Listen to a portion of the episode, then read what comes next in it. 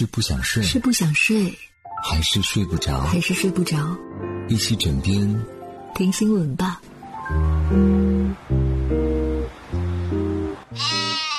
Hello，你好，我是婷婷。今天晚上用五分钟时间和你聊聊身边事。明天，中央广播电视总台二零二零年春节联欢晚会将会进行第一次带妆彩排。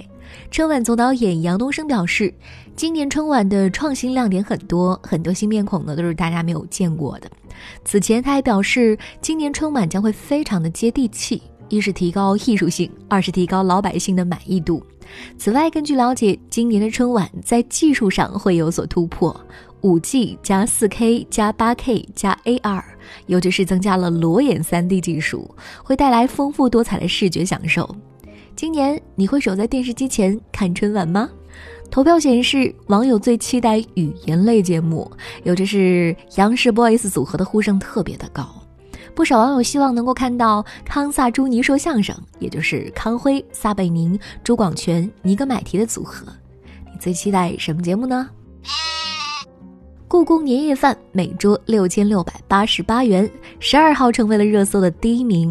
事实上，确切的说是故宫角楼餐厅推出年夜饭的服务，每桌按十人收费六千六百八十八元，每增加一位呢，再多收六百八十元。故宫角楼餐厅位于故宫博物院的出口神武门外，白天供应各种简餐。该餐厅呢不属于故宫门票的覆盖区域，无论是否游玩故宫，都可以在这里用餐。二零一九年三月，故宫角楼餐厅曾因为供应火锅引发了争议，尽管后来官方解释这个火锅呢是使用电磁锅而不是炭火锅，但是火锅供应仍然是被叫停了。对于每天的接待量，工作人员表示，初步计划呢是中午和晚上都可以预定，但是考虑到保证菜品质量，接待的数量呢肯定不会太大。工作人员表示，后续会推出年夜饭的菜单，不过饺子肯定会有，同时呢还会制作一些和故宫的历史相关的菜品。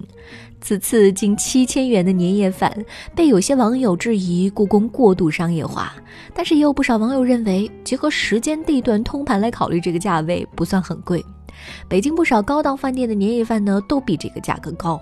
有一位网友的诙谐评论是获得了一点四万个赞，他是这样说的：“这个地段呢，真不贵，只是高调了。”嗯，请问是宫女上菜吗？老吃外卖，乳腺癌风险会高百分之三十九。西班牙卡洛斯三世大学一项研究显示，平时不常烹饪、吃外卖多的女性呢，比喜欢自己煮饭的人，罹患乳腺癌的几率高百分之三十九，患上侵袭性乳腺癌的可能性增加二点七二倍。专家建议，希望人们不要因为生活节奏加快，就过多的选择吃加工快餐和即食食品。你今天吃外卖了吗？今晚就先聊到这儿，我是婷婷，我们明晚见喽。